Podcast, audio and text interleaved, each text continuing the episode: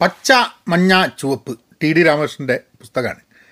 അപ്പോൾ അതാണ് ഇന്ന് നമ്മൾ വായനാലോകത്ത് ഉള്ളത്. ഈ പുസ്തകം റിലീസായപ്പോൾ തന്നെ അതൊന്ന് വായിക്കണം എന്നുള്ളൊരു ആഗ്രഹം ഉണ്ടായിരുന്നു. കാരണം ടി ഡിയുടെ മറ്റ് രണ്ട് പുസ്തകങ്ങളും വായിച്ചിട്ടുണ്ട് നേരിട്ട് പരിചയമുണ്ട് സംസാരിച്ചിട്ടുണ്ട്. അതുകൊണ്ട് ഈ പുസ്തകം വായിക്കണം എന്നുള്ളൊരു ആഗ്രഹം ഉണ്ടായിരുന്നു. പക്ഷെ നമ്മൾ കാലിഫോർണിയയിൽ താമസിക്കുന്നതുകൊണ്ട് ഇപ്പോൾ ഒരു പ്രശ്നം എന്താണെന്ന് പറഞ്ഞു കഴിഞ്ഞാൽ പുസ്തകം റിലീസ് ആകുമ്പോൾ തന്നെ നമുക്ക് കിട്ടാൻ വേണ്ടിയിട്ടുള്ളൊരു സംവിധാനമല്ല. ഒന്നെങ്കിൽ നാട്ടിൽ പോകണം അല്ലെങ്കിൽ നാട്ടിൽ പോകുന്ന ആരുടെങ്കിലും എടുത്ത് പോയിട്ട് ഇതൊന്ന് വാങ്ങി എന്നൊക്കെ പറയുകയൊക്കെ വേണം. അപ്പോൾ അങ്ങനെ എന്തായാലും നാട്ടിൽ പോകുമ്പോൾ നമുക്ക് വാങ്ങിയിട്ട് വായിക്കാം എന്നുള്ളൊരു ഉദ്ദേശം നിൽക്കുകയായിരുന്നു. അപ്പോൾ എന്നോട് ഒരാൾ പറഞ്ഞ് നിങ്ങളിതിന് വായിക്കുന്നത് നിങ്ങൾക്ക് ഓഡിയോ ഒന്ന് ട്രൈ ചെയ്തുകൂടെ? ചോദിച്ചു. Audio book. അപ്പോൾ ഞാൻ ഓഡിയോ ബുക്ക് ഇംഗ്ലീഷാണ് ജനറലി കേൾക്കാറുള്ളത്. കാരണം അതാണ് നമുക്ക് ആക്സസിബിൾ ആയിട്ട് ഓഡിബിളിലൊക്കെ അവൈലബിൾ പിന്നെ ഇംഗ്ലീഷിലാണെങ്കിലും നോവലുകൾ എനിക്ക് തീരെ എന്തോ ഓഡിയോ ബുക്കിൽ തീരെ ശരിയാവില്ല. നോൺ ഫിക്ഷൻ ആണെങ്കിൽ കുഴപ്പമില്ല. അതുകൊണ്ട് ജനറലി നോവലാണ് ഞാൻ പറയും ഞാൻ വായിക്കുകയാണ് നല്ലത് ഓഡിയോ ഒക്കെ കണ്ടാന്ന് പറയാം. പക്ഷെ അങ്ങനെ മലയാളത്തിലുണ്ട് എന്നാൽ പിന്നെ ട്രൈ ചെയ്ത് നോക്കാന്ന് പറഞ്ഞപ്പോൾ ഞാൻ വിചാരിച്ചു എന്നാൽ പിന്നെ മലയാളത്തിലൊരു നോവലൊന്ന് കേട്ട് നോക്കാം. ആദ്യത്തെ നോവൽ തന്നെ നമുക്ക് ടി. ഡി. രാമകൃഷ്ണന്റെ പുസ്തകം തന്നെ ആവാമെന്ന് വിചാരിച്ചിട്ട് അത് കേട്ടു. അപ്പോൾ ഈ ഓഡിയോ പുസ്തകത്തിന്റെ കാര്യം പറയുന്ന സമയത്ത് ഓഥറിന്റെ കാര്യം മാത്രം പറഞ്ഞാൽ പോരാ. കാരണം ആ ശബ്ദം നൽകിയ ആളെ പറ്റിയും കൂടെ പറയണം. രാജീവ് നായർ എന്ന് പറഞ്ഞ വ്യക്തിയാണ് അതിന് ശബ്ദം നൽകിയിട്ടുള്ളത്.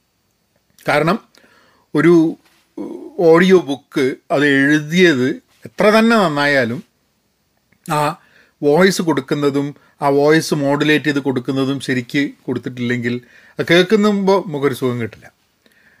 എന്തായാലും എനിക്ക് ആദ്യത്തെ എന്റെ ഓഡിയോ ബുക്ക് മലയാളത്തിൽ കേട്ടതിന്റെ നോവൽ കേട്ടതിന്റെ ആ ഒരു അനുഭവം ഐ റിയലി ലൈക്ഡ് ഈ പുസ്തകത്തിലേക്ക് കിടക്കാം. അപ്പോൾ ഞാൻ പറയാൻ കാരണം എന്താണെന്ന് പറഞ്ഞു കഴിഞ്ഞാൽ നമുക്കൊരു ഒരു റെക്കോർഡ് ചെയ്ത് വെക്കാനുള്ള. ആദ്യമായിട്ട് ഏത് നോവലാണ് നിങ്ങൾ മലയാളത്തിൽ ഓഡിയോയിൽ കേട്ടതെന്ന് ചോദിച്ചു കഴിഞ്ഞിട്ടുണ്ടെങ്കിൽ ടി ഡി രാമകൃഷ്ണന്റെ ഈ പുസ്തകമാണ് എന്നുള്ളത് ഒന്ന് റെക്കോർഡ് ചെയ്ത് വെക്കാൻ വേണ്ടിയിട്ടാണ് ഇത്രയും പറഞ്ഞത്.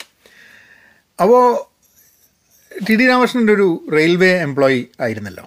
അപ്പോൾ ആ റെയിൽവേ പശ്ചാത്തലത്തിലാണ് ഈ പുസ്തകവും ഉള്ളത്. അപ്പോൾ ആ ഒരു ഒരു ത്രില്ലർ മോഡ് സംഭവത്തിനുണ്ട്. ഒരു ഒരു കുറ്റാന്വേഷണ എന്നുള്ള രീതിയിൽ. അതായത് മുമ്പ് ഒരു ആക്സിഡന്റ് നടന്നിട്ടുണ്ട്. ആക്സിഡന്റിൽ കുറേ പേര് മരിച്ചിട്ടുണ്ട്. ആ ആക്സിഡന്റിന് ഉത്തരവാദി എന്ന് പറഞ്ഞ വ്യക്തിയെ വ്യക്തിയുടെ മകനും പിന്നെ വേറൊരു അങ്ങനെ ആ ആ കാലത്തുണ്ടായിരുന്ന എംപ്ലോയീസിന്റെ മക്കൾ ഇതിന്റെ ഒരു അന്വേഷണമായിട്ട് മുന്നോട്ട് പോകുന്നതാണ്. കുറേ വർഷങ്ങൾക്ക് ശേഷം. അതിൽ പല ക്യാരക്ടേഴ്സ് വരുന്നു. ഇതിന്റെ ഉള്ളിലൊരു ഒരു സിനിസ്റ്റർ പ്ലോട്ട് ഉണ്ട്. ആ സിനിസ്റ്റർ പ്ലോട്ട് അൺകവർ ചെയ്യാൻ വേണ്ടിയിട്ടുള്ള ശ്രമവും ഒക്കെയാണ് കഥയുടെ ഒരു kind of kind of mood എനിക്കൊന്ന് സുഗന്ധി അതേപോലെ ഫ്രാൻസിസ് ഇട്ടിക്കോര പുസ്തകങ്ങളെക്കാട്ടും വ്യത്യസ്തമാണ് ഇത് എന്ന് തോന്നുന്നു. Francis Ittikkora was very very different എന്നെ സംബന്ധിച്ചിടത്തോളം. ഞാനത് വായിക്കുന്ന സമയത്ത് എനിക്കത് വളരെ വ്യത്യസ്തമായ ഒരു പുസ്തകമായിട്ട് എനിക്ക് ഭയങ്കരമായിട്ട് അനുഭവപ്പെട്ടു. സുഗന്ധി വായിച്ചപ്പോൾ എനിക്കത് കണക്ട് ചെയ്യാൻ പറ്റുന്ന ചില അതിൽ പരാമർശിക്കുന്ന ചില ക്യാരക്ടേഴ്സിനെയൊക്കെ പറ്റിയിട്ട് ഞാൻ നേരത്തെ കേട്ടിട്ടുണ്ട് എന്നുള്ളതുകൊണ്ട് അങ്ങനെ ഒരു കണക്ഷൻ സുഗന്ധി ആയിട്ടുണ്ടായിരുന്നു. ഇപ്പോൾ റെയിൽവേ ഒരു സ്ഥാപനം എന്നുള്ള രീതിയിൽ എനിക്ക് വലിയ പരിചയമൊന്നുമില്ല. നമുക്ക് ട്രെയിനിൽ യാത്ര ചെയ്തു എന്നുള്ള അല്ലാണ്ട് അല്ലാണ്ട് റെയിൽവേ ആ, ഒരു ആ ഒരു മേഖലയായിട്ട് എനിക്ക് വലിയ കണക്ഷനൊന്നുമില്ല. പക്ഷെ ആക്സിഡന്റിനെ പറ്റിയിട്ട് സംസാരിച്ച് എന്റെ പരിചയത്തിലുള്ള ആൾക്കാരുടെ എന്റെ സുഹൃത്തിന്റെ അച്ഛനൊക്കെ ഒരു ട്രെയിൻ ആക്സിഡന്റിൽ മരിച്ചാണ്. പക്ഷേ അതിൽ ആ കഥയുടെ ഭാഗമായിട്ട് ടച്ച് ചെയ്യുന്ന അതായത് റെയിൽവേ എംപ്ലോയീസോ ട്രെയിനിൽ യാത്ര ചെയ്യുന്നവരോ അല്ലാതെ തന്നെ നമ്മളുടെയൊക്കെ ജീവിതത്തിനെ ബാധിക്കുന്ന കുറേ സംഭവങ്ങൾ ഉണ്ട്. ഇപ്പോൾ ട്രെയിനിൽ ട്രെയിനിന്റെ മുമ്പ് ചാടി ആത്മഹത്യ ചെയ്യുക എന്നുള്ള അങ്ങനത്തെ പരാമർശങ്ങൾ നമുക്ക് പരിചയമുള്ള ആൾക്കാരുണ്ട് അതിൽ അങ്ങനെയും ഒക്കെ. അപ്പോൾ there there was connecting points to the story as well പിന്നെ അതിന് അതിൽ അതിൽ കുറേ characters as you as you go forward with the എനിക്ക് എനിക്ക് കുറച്ചൊരു തന്നെ ആദ്യമായിട്ടാണ് ഞാൻ ഒരു പുസ്തകം കേൾക്കുന്നത്. എനിക്ക് തോന്നുന്നത് കുറച്ചും കൂടെ നമ്മൾ ഈ വായിക്കുന്ന സമയത്ത് നമ്മൾ ചില കഥാപാത്രങ്ങളെ ആയിട്ട് കൂടുതൽ കണക്റ്റഡ് ആവുന്നൊരു തോന്നലുണ്ട്. കേൾക്കുമ്പോൾ ചിലപ്പോൾ നമ്മൾ അങ്ങനെ കണക്റ്റഡ് ആവാനുള്ള ഒരു ഒരു സാധ്യത അല്ലാതെ എന്റെ എന്റെ പേഴ്സണലി തോന്നുന്നതാണ് കേട്ടോ ബട്ട് നമുക്ക് ആ പുസ്തകം വായിച്ചു എന്നുള്ളൊരു തോന്നലൊക്കെ ഉണ്ട്. വായിച്ചു കംപ്ലീറ്റ് ചെയ്തു. അതിന്റെ കഥയുടെ കാര്യം മനസ്സിലാക്കി and enjoyed as the as a process പക്ഷെ വായിക്കുന്ന സമയത്ത് നമുക്ക് നമ്മൾ ഈ പിക്ചറൈസ് ചെയ്യുന്നുണ്ട് ഈ സംഭവത്തിനെ കംപ്ലീറ്റ് വായിക്കുന്ന സമയത്ത് പിക്ചറൈസ് ചെയ്ത് കൊടുക്കുന്നുണ്ട്. കേൾക്കുമ്പോഴും പിക്ചറൈസ് ചെയ്യുന്നുണ്ട്. പക്ഷേ വായിക്കുന്ന സമയത്ത് കുറച്ചും കൂടി ഓർമ്മയിൽ നിൽക്കുന്നുണ്ട് എന്നുള്ളത് തോന്നുന്നു. കാരണം ഞാനിപ്പോൾ ഇങ്ങനെ നിങ്ങൾ സംസാരിച്ചുകൊണ്ട് നിൽക്കുമ്പോഴാണ് ഞാൻ പുസ്തകത്തിൽ കൂടെ അങ്ങനെ സഞ്ചരിച്ചിങ്ങനെ പോകുന്നത്. കാരണം അതിൽ മെയിൻ ക്യാരക്ടേഴ്സിന്റെ പേരുകളൊക്കെ തന്നെ എന്റെ മനസ്സിൽ നിൽക്കുന്നില്ല.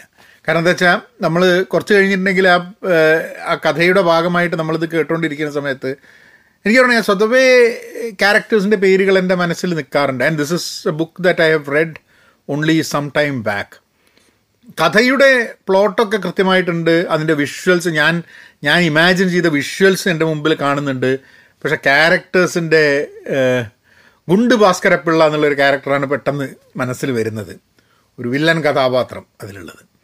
ബാക്കിയുള്ള ആൾക്കാരെ ഞാൻ വായിക്കാത്തതുകൊണ്ടായിരിക്കാൻ മതി. എനിക്ക് കേട്ട് തിന്ന് I cannot recollect the name of people I think Aravind എന്നുള്ളതാണ് മെയിൻ ക്യാരക്ടറിന്റെ അതായത് ഈ ആ കാല ഈ ദുരന്തം നടന്ന സമയത്ത് ട്രെയിൻ അപകടം നടന്ന സമയത്ത് അതിന് the person who was considered to be responsible for that എന്നുള്ള ആ വ്യക്തിയുടെ മകനായിട്ട് അരവിന്ദ് എന്നാണ് തോന്നുന്നു. അയാളൊരു ഒരു റെയിൽവേ ഉദ്യോഗസ്ഥൻ തന്നെയാണ്.